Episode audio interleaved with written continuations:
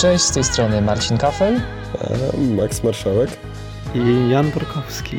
I w tym odcinku porozmawiamy sobie o filmach, dwóch filmach związanych z edukacją. Dosyć luźno. Jeden to ósma klasa, czy też eighth grade, e, a drugi to zła edukacja. Oba są na platformach streamingowych, oba są luźno połączone z tematem szkoły. Oba obejrzeliśmy i sobie o nich troszeczkę porozmawiamy. I oba polecamy i zaraz wytłumaczymy dlaczego. No to zacznijmy od tej y, ósmej klasy. To chyba miało swoją premierę w Sundance, nie? Jakieś dwa lata temu. Tak. Pamiętam, że chyba to rok minął, zanim można było to gdziekolwiek zobaczyć w Polsce. To jest film Amazonu i właśnie y, tam mi się to udało dorwać i co dziwne jest teraz na Netflixie z nieznanych powodów. Tak, reżyserem jest Bob Burnham, taki znany komik, stand-uper amerykański. Tak, tak i chyba znamienne, on też zaczynał karierę na YouTubie w podobnym wieku, podobnie jak bohaterka, gdzie, e, gdzie tam właśnie mówił o jakichś swoich, nieprzystosowaniu, swoich jakichś takich e, wadach e, i, i zamieniał to w komedię i tak zaczął karierę. No i w sumie dos, dos, dosyć duży sukces odniósł już w młodym wieku jako stand-uper, bo w wieku 19 lat chyba nagrał swój taki pierwszy stand-up, który zresztą jest dostępny na YouTubie. Większość jego stand-upów mam wrażenie, że się y, składa z śmiesznych piosenek, jakichś takich zabaw montażem nawet. No to nie jest taki klasyczny chyba stand-up. No, a i to jest jego debiut, ósma klasa. O czym dokładnie jest ten film? No, ósmoklasistka kończy swoją przygodę z gimnazjum, to jest tamtejsze w Ameryce. W każdym razie idzie do high school, do liceum. Za kilka tygodni już będzie musiała się zaklimatyzować z nowym towarzystwem, a póki co jeszcze próbuje się jakoś pożegnać z tymi rówieśnikami, których ma aktualnie obok siebie. Jakoś mniej więcej tak. No w każdym razie jest na rozdrożu. Tak, bo film zresztą zaczyna się od tego, że, że jedna z pierwszych scen filmu, no to bohaterka tak jakby y, odkupuje swoją kapsułę czasu, które zostawiła na samym początku y, edukacji, żeby się dowiedzieć, czego, y, w sensie z tego, co sobie marzyła, jak bardzo to się zmieniło. I okazuje się, że wiele rzeczy jednak nie udało jej się zrobić. No i chyba widzi jakieś tam nadzieje w przejściu do tej nowej szkoły. Też próbuje nadrobić parę rzeczy. Ale chyba najważniejszym motywem jest ten właśnie film na YouTubie. Właśnie bardzo mi się podoba w tym filmie, że fajnie jest ukazany ten motyw dorastania, bo mimo, że my, my się wychowaliśmy w Polsce, y, to wydaje mi się, że dla wielu osób jest to bardzo, y, nie, nie wiem jak, jakie po, po polsku słowo, relatable film mimo mm. właśnie całej tej nowoczesności, tych wszeobecnych mediów społecznościowych, to nadal można się do tego w jakiś sposób odnieść. O, tego słowa szukałem. Mhm. Ale też właśnie, bo mam wrażenie, część tych rzeczy, które tam się dzieją, jest dosyć typowa dla filmów y, o dorastaniu, wręcz obowiązkowa. Te pierwsze miłości, jakieś tam niezręczne inicjacje seksualne i tak dalej. Mm, ale tutaj jest dużo też tego y, internetu i tej technologii, która jest bardzo istotna dla młodych ludzi. Nawet wydaje mi się, dla nas jesteśmy już troszeczkę chyba poza tą generacją, o której jest film. Y, a nie jest to wrzucone na siłę, tak jak często to bywa. Jest dosyć takie organiczne i y, prawdziwe.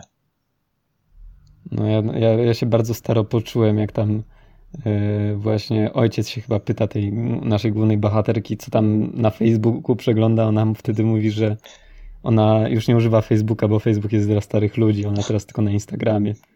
Wtedy poczułem się staro dosyć.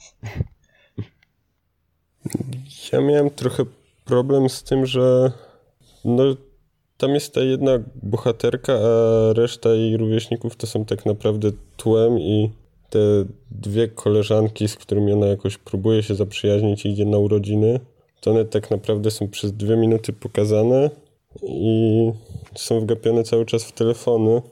Gdzieś tam się jeszcze pojawia na basenie e, ten znajomy, z którym później idzie na kolację, która jest bardzo niezręczna, ale bardzo urocza.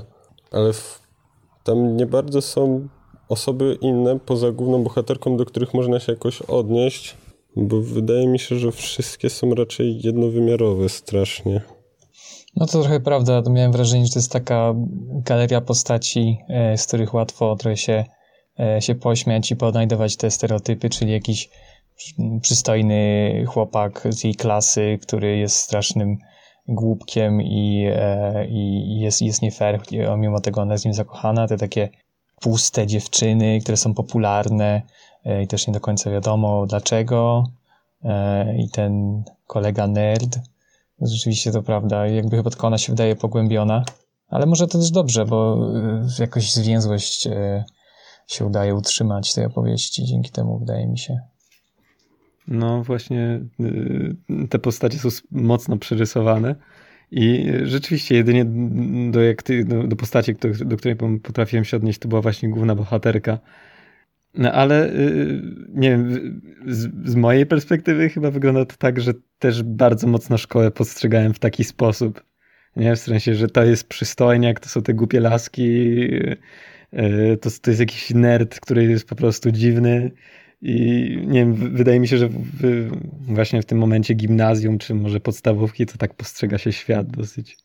Co było dla mnie dziwne, w jednej z pierwszych scen tam były wyczytywane jakieś tytuły, które oni sobie nawzajem nadawali co wydawało mi się strasznie stygmatyzujące, bo ta bohaterka została nazwana najcichszą w klasie, czy coś takiego, bo tam ktoś najbardziej wysportowany i tak dalej, ale o, nie wiem, okropne. Ale też byli by... nazywani, e, no w sensie to jest, to jest okropne, ale też byli nazywani parami, żeby im nie było smutno, nie? Z tego, co pamiętam. Aha, aha. ale ona chyba najcichsza była sama, wydaje mi się, żeby było smutno. To, to, było takie nie robione przez uczniów, tylko tak instytucjonalnie przez chyba dyrektorkę szkoły odczytywane, więc e, naprawdę dziwne obyczaje. No ale wracając do tego e, uproszczenia, to wydaje mi się, że było to troszeczkę podyktowane humorem, który wydaje mi się był, był bardzo fajny, jakby widać, że robił to ktoś, kto ma jakieś mocne komediowe wyczucie, e, bo mimo, że czasami to właśnie było nabijanie się ze stereotypów, to to było to w jakiś sposób w dobrym guście i jakoś tak dobrze wygrane, nieprzesadzone, że ten humor nigdy tak nie wybrzmiewał w gagach, a raczej w takich obserwacjach, które sobie sami poczynialiśmy, niż ktoś nam je wiem, wkładał do głowy. No to było miejscami właśnie takie dosyć subtelne, ale też yy, za każdym razem jak ona widziała tego przystojniaka, chłopaka, jak zaczęła, zaczynały się takie zbliżenia, plus y, ta taka muzyka elektro taka dosyć mocno wchodziła, to, no, to, to, to chyba jedno z naj, najzabawniejszych elementów tego filmu. Tak, wspomniana kamera i wydaje mi się, że to fajnie przenosi te schematy właśnie wzięte też z kina, z komedii romantycznej i tak dalej. E, jakiś taki filtr rzeczywistości. No ale oprócz, oprócz humoru, to wydaje mi się drugą dominantą to było zażenowanie. Ja, ja jestem strasznie podatny na takie rzeczy, kiedy dzieją się jakieś interakcje między ludźmi, które powodują mm, zakłopotanie, to ja to czuję za nich i nie wiem, dużą część filmu obejrzałem z zasłoniętymi oczami, bo nie mogłem po prostu, nie mogłem przyjąć na siebie tej dawki y, wstydu no, tego, tego jest tam dużo, tam scena na urodzinach, kiedy ona odpakowuje prezenty i chyba tam każdy komentuje. Tej, tej e, piękna koleżanka. E, plus jeszcze tam właśnie momenty, kiedy ona próbuje się, e, bo tam e, ona zostaje, e, to mają dzień spotykania się z, lice, z licealistami, tam high schoolowiczami i jej zostanie, zostaje przydzielona jedna high schoolowiczka, która później ją zabiera na na wieczór z jej przyjaciółmi na, na jakimś jedzonko w maku. I to jak ona się tam próbuje jakoś przypodobać, to to też jest takie jakieś dosyć mocno ściskające od środeczka. W ogóle rozmowy z ojcem są też takie dość mocno krępujące, kiedy on za bardzo nie wie, co jej powiedzieć, żeby ona to zrozumiała, a ona prawie w ogóle nic nie mówi. No tak, bo y, wychowuje ją samotny ojciec, ona jest z tego, co, co, co w wieku 13 lat, e, czyli chyba takim naj, najtrudniejszym tak naprawdę w tej, tej relacji z autorytetami. E, I też jakby szanuję twórców za to, że bardzo w tych ich konfliktach bardzo łatwo odnieść się do obu stron tak naprawdę tego, e, tego jak oni reagują i co czują i nikt nie wydaje się tutaj jakoś albo przesadnie nastawiony źle do drugiej strony, albo winny czemuś. Bo chociaż ona jakby no, zachowuje się troszeczkę tak szczeniacko, to wydaje mi się ma w tym, w tym stopniu jakoś prawo do tego ze względu na swój wiek. No jeszcze jak ojciec jest samotny też jest to w jakiś sposób zrozumiałe, że nie wie jak do niej podejść. Zwłaszcza kiedy no, większość czasu ona woli spędzać przed kamerą albo przed telefonem. Tak, bo ten, e, to się pojawia YouTube, jak już mówiliśmy. Samo jak reżyseryczną karierę, tak też nasza bohaterka prowadzi taki e, jakby dziennik, e, blog, wideoblog, którego w sumie nikt nie ogląda, ale nawet tej jakieś obserwacje i to, co, jak, jak dojrzewa i kreuje swoją osobowość, wydaje się nawet dosyć, dosyć interesujące. I właśnie tak wobec całego takiego wyczucia tego filmu mówimy, że E, jakie się wydaje autentyczne i, i spójne z tym, co nam się wydaje o tym, e, jak widzą świat ludzie w tym wieku. E, ale chociaż reżyser jest dosyć młody, to on kręcąc to miał chyba 27 lat już. Czyli no dwa razy więcej niż bohaterka filmu, co chyba nie jest takie, takie oczywiste. Bardzo mi się podobało też, że właśnie te dzieci były dosyć realistycznie umalowane, jeśli były w ogóle. Nie, nie, mamy tutaj jak w typowej amerykańskiej jakiejś tam filmie typowo gładkich twarzy. Tak, i też nie, nie, nie grali ich, nie wiem, 21-latkowie, co jest dużą zaletą hmm. i chyba nie tak częstą rzeczą. No i w sumie zazwyczaj widzimy w filmach amerykańskich ten okres y, high school college, nie? W sensie mhm. jakieś tam albo pierwszaków w high schoolu, albo kończących high school, decydujących się, gdzie idą do koledżu. Na przykład mieliśmy to w Super Samcu, czy nawet teraz w Booksmart. Nawet Dazed and Confused, jak już pokazywało ten przekrój, no to właśnie od tych pierwszaków, co właśnie zmienili szkołę. Jakbym miał się zastanawiać, do kogo jest ten film, no to w sumie, nie wiem, jeśli...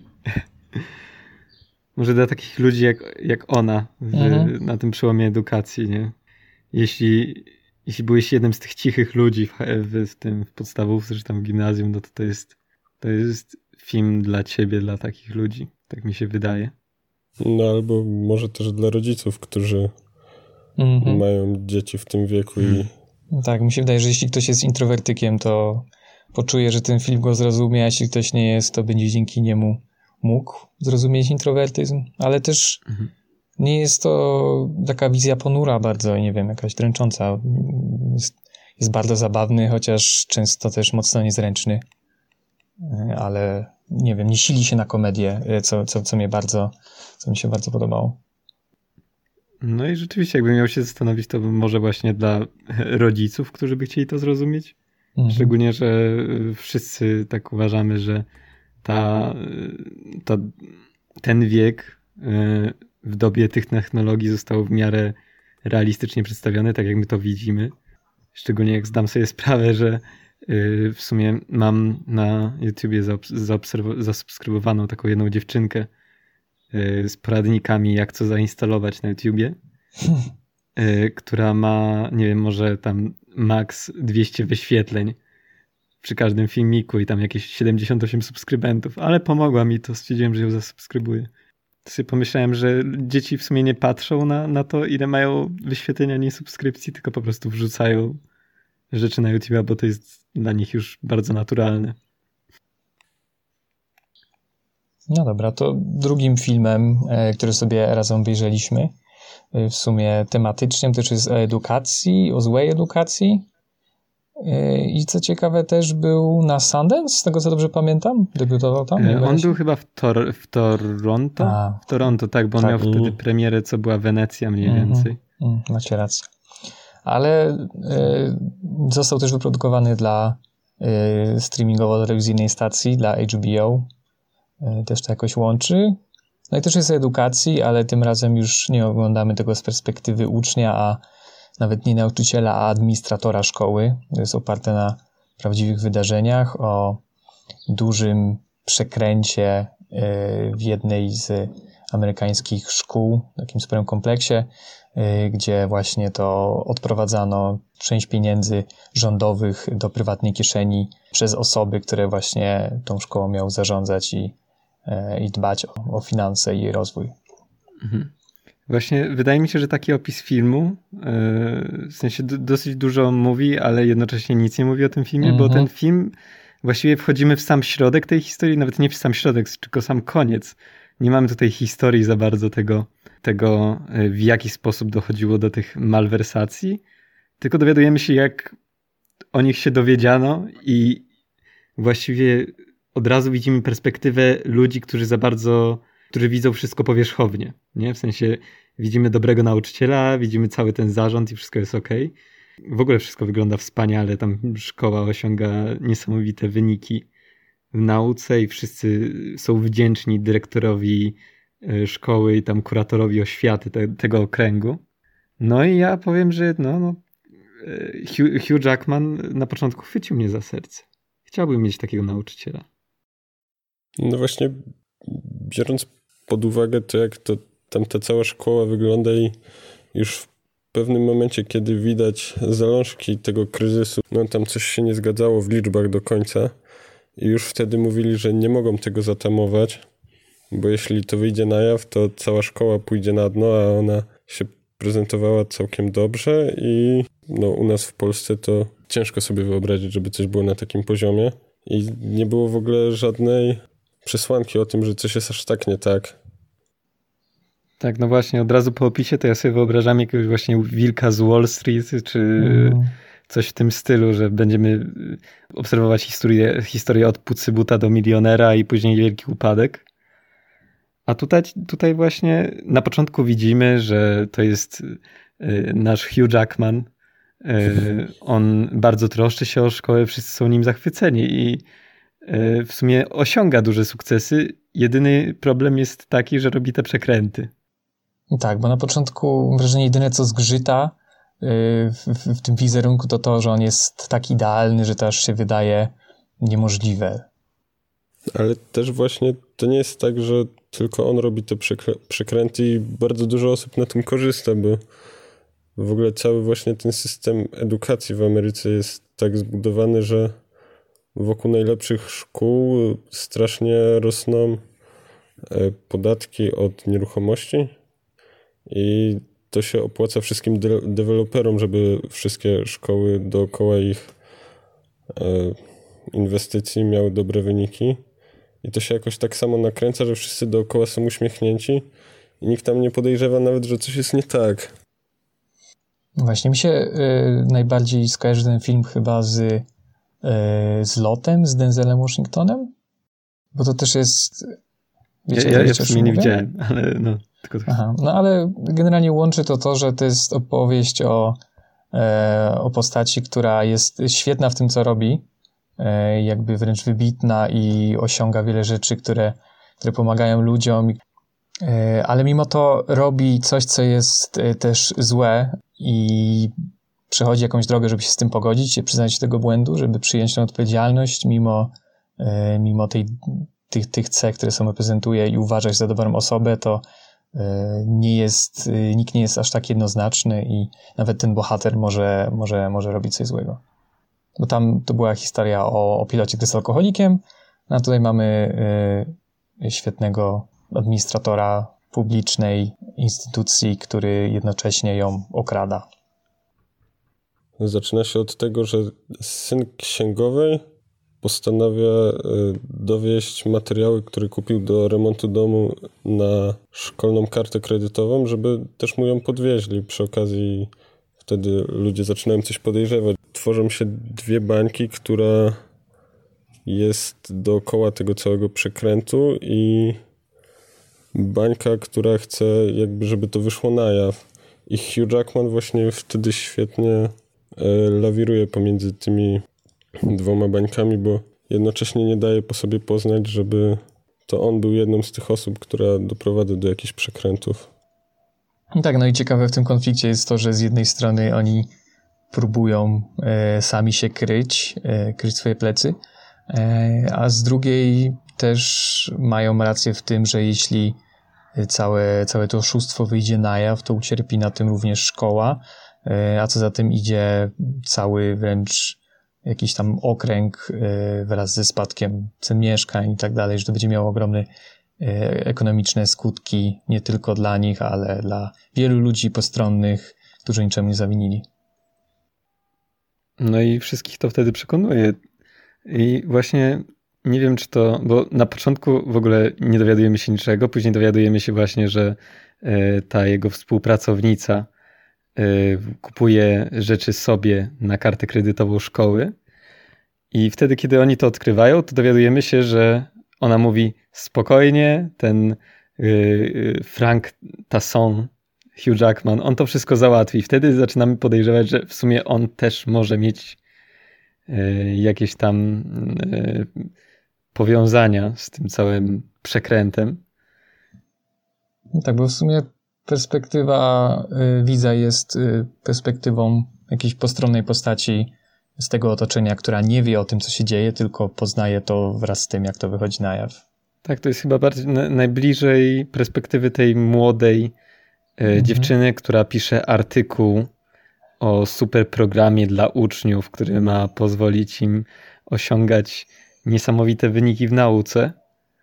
I wtedy Hugh Jackman mówi: Ej, nie pisz tak o tym po prostu, tylko zacznij zadawać pytania. I to ją prowokuje do tego, żeby zgłębić temat i dowiedzieć się, że jednak są jakieś przekręty. Za które on jest odpowiedzialny, ironicznie. No i wtedy ona, ona zaczyna zadawać pytania i zdaje sobie sprawę, że y, mimo, że szkoła jest świetna, to y, sufit przecieka wszędzie. Znaczy nie wszędzie, ale że sufitu nie są w stanie naprawić od tylu lat. Tak, to, to jest sporo takiej symboliki, jak ten sufit przecieka kiedy w tym samym momencie, kiedy ona kseruje przeciek dokumentów na temat tego i, e, i tak dalej. Było dosyć, nie wiem, te, te, podniosłości były dla mnie troszeczkę dziwne w tym filmie, tak samo jak ta klamra e, kompozycyjna, gdzie na początku Hugh Jackman wychodzi e, na scenę, by go wszyscy witali, a potem potem mu się wydaje, że wychodzi, kiedy jest w zupełnie innym miejscu i sytuacji w życiu. W ogóle tam jeszcze jakieś tam nawiązania do jego malowania się w lustrze, które było gdzieś tak pod koniec filmu. I e, później na sam koniec filmu pojawia się nawiązanie do sceny, która była może 20 minut wcześniej e, o malowaniu się w więzieniu, tak jakby tak, mhm, to, to, to brzmiało jakby o tym zapomnieli i wrzucili to na szybko, stwierdzili, bo ej, potrzebujemy kolejnego jakiegoś nawiązania. Ale y, w momencie, kiedy tam ten główny bohater, nie wiem, czy to, to nazwać głównym bohaterem. Chyba tak, bo jest głównym bohaterem. Mm, jednym z głównych. Grał Hugh Jackman, więc musi być głównym bohaterem. No, Hugh Jackman tam wygłasza ten swój monolog o tych nauczycielach, że o nauczycielach się zapomina, a w sumie są bardzo znaczący w edukacji. I tak sobie pomyślałem, no. Ja pamiętam akurat swoich nauczycieli, którzy mnie uczyli. Ale rzeczywiście chyba nie docenia się za bardzo pracy w nauczycieli. Na, na pewno w Polsce, gdzie zarabiają bardzo mało. Tak, u nas chyba nikt by nawet nie był w stanie zrobić takiego przekrętu, bo nie ma, nie ma, nie ma z czego. Pieniędzy. Właśnie też jak na początku oglądałem, to nie wiedziałem o co chodzi, czemu to ma być film o szkole, a on przechadza się po jakimś biurowcu i o co tu chodzi gdzie on trafił, gdzie tam wszystko wygląda prawie jak korporacja już. Tak, ale wydaje mi się jakoś na szczęście e, twórcom się udało zrobić to na tyle uniwersalnie czytelne, że nawet chociaż nie mam pojęcia, jak ta struktura wygląda, co to za ludzie, to jest to w miarę zrozumiałe. Mam wrażenie, że ilość administracji, która jest w tej szkole, e, jest większa niż na jakimś przeciętnym polskim uniwersytecie. No właśnie, bo on tam, gdzie chodził, to był, to był nie tylko, znaczy w szkole nie tylko była administracja szkoły, ale on też był właśnie tym kuratorem oświaty regionalnym, nie? Tak jakby tam była jakaś wyższa jeszcze jednostka edukacyjna. Tam były chyba jeszcze cztery szkoły publiczne pod nimi jakoś. Coś, coś tam było z tymi okręgami, ale dokładnie nie jestem w stanie określić. Właśnie, mówimy o, o Hugh Jackmanie, ale jeszcze właśnie tą drugą postacią, która jest to zamieszana i jest bardzo znacząca dla fabuły, jest ta księgowa, którą gra Alison Jenny, e, którą ostatnio chyba taką głośną rolą mm, była e, Jatonia. Jatonia. Tak. Mhm. tak, tak. I jak dla mnie też była naprawdę świetna. I mi super, super chemię z Jackmanem, aż żałowałem, że mi tak mało scen, jak na to, jak są istotnymi postaciami, że tak mało scen razem. Mm, wydaje mi się, że świetnie została tutaj y, skastingowana do takich troszeczkę y, emocjonalnych eksplozji, ale też będzie taką postacią, która jest miła pozornie, a, a kryje się w niej dużo takiego sprytu, y, jadu i, i przebiegłości. No, ja, ja, chciałem powiedzieć właśnie, że ta chemia była bardzo dobra między Hugh Jackmanem i Alison Jenny, bo nie wiem, było widać od samego początku, że są takimi niezłymi kumplami. Plus jeszcze jak sobie zdałem sprawę, jak tam Hugh Jackman podchodzi do niej, najpierw się dowiadujemy, że e, ten główny bohater właśnie e, miał żonę 30 lat temu e, i ona zmarła i on nadal przeżywa jej śmierć. I po tym jak jakaś jedna z, z kobiet próbuje do niego zarywać, to zaraz później widzimy rozmowę z Alison Jenny, gdzie on mówi właśnie o całej sytuacji i wtedy ona mówi o tym, że no chyba źle trafiła. I ja na początku pomyślałem, że no może chodzi o to, że rzeczywiście nadal przeżywa, a dopiero później się dowiadujemy, dlaczego źle trafiła.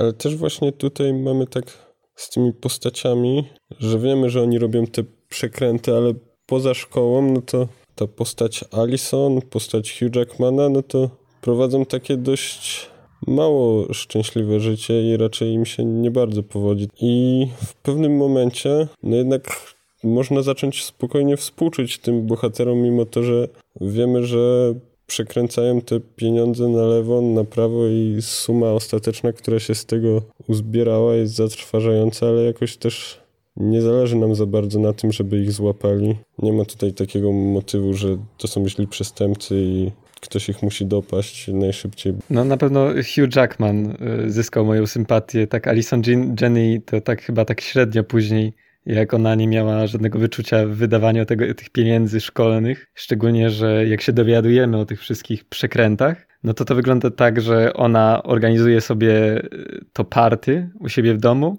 podchodzi do niej y, tam, nie wiem, kuzynka czy ktokolwiek, kto tam był i mówi, ej, bo ja nie mam pieniędzy na konsolę dla synka. Czy masz pożyczyć? A ona mówi, wiesz, kup za kartę szkolną, bo my tutaj robimy przekręty i bardzo zawsze robimy przekręty. W ogóle też y, mnie ujęła scena, kiedy Hugh Jackman po konferencji rozmawia ze swoim byłym uczniem, który jest za barem i później się umawiają na y, drinka czy tam na jedzenie gdzieś poza tym barem. Bo to było coś, czego się nie spodziewałem w sumie. W sensie, że to będzie jego e, ostatecznie jego kochanek, ale ta scena jakoś tak była na tyle przesycona tym napięciem jakimś, że w głowie już mi się tworzyła myśl, dobra, oni zaraz, zaraz pójdą do jego mieszkania i pójdą do łóżka. No. Nie wiem, czy wy tak mieliście. No, też chyba się tym odzwierciedla jedna z głównych zalet tego filmu, to, że na początku tworzy zupełnie inne pozory, cała historia i te postaci, to się e, rozwija często w niespodziewanych kierunkach, w szczególności kiedy nie wiemy nic o tej historii. E, nawet jeśli zdaje się nam właśnie, czytając zapowiedź, czy tam jakiś podstaw opisu filmu, że będziemy widzieli, jak to wygląda. Bo gdyby historia mówiła o jakimś dyrektorze, który doprowadza szkołę do upadku, bo robi przekręty i jest niekompetentny, o wiele łatwiej było wyciągać wnioski, oceniać i, i stawiać się w jakiejś sytuacji, a tutaj trudno o takie proste odpowiedzi. No, szczególnie, że na koniec zadaję to pytanie właśnie, o którym już mówiłeś, że a może gdyby nic nie wyszło, to byliby tą pierwszą szkołą w Stanie, czy tam nawet w Ameryce. Tak, tym bardziej, że oni tam sprzeniewierzyli duże ilości tych pieniędzy, to to wszystko jakby to nie były duże sumy jednocześnie, tylko mniejsze przez długi okres czasu po prostu. E, I tak jakby też ten poziom szkodliwości społecznej i tak dalej, i tak dalej. E, to wszystko jest takie mocno rozwodnione i, no i po prostu trudne do jakiejś, nie wiem, moralnej ewaluacji.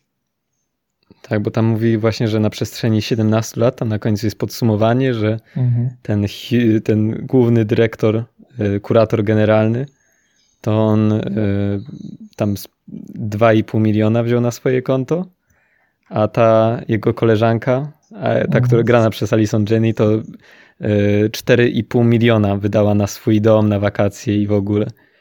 A mimo to, to on dostał wyższy wyrok. mimo, że ona tak, sprzeniewierzyła bo, więcej pieniędzy. Bo ona współpracowała z policją. Dlatego. A, no tak. Ale też byłem w sumie pod wrażeniem, jak dużo się im udało majątku zbierać, e, no bo wydaje mi się jakieś 4,5 miliona na to, że miała jakieś dwa domy, e, podejrzewam w dosyć wysokim standardzie, jak chyba na amerykańskie warunki, to, to nie są aż tak, nie jest aż tak dużo wydanych pieniędzy na, na ilość zgromadzonego majątku. O, jeszcze y, Bad Education, zła edukacja mi się podobała w odwzorowaniu czasu właśnie 2004-2003. W pewnym momencie takim dyskoteki prosto z Call Me By Your Name, tak jakby, no bo w sumie bardzo podobne kolorki.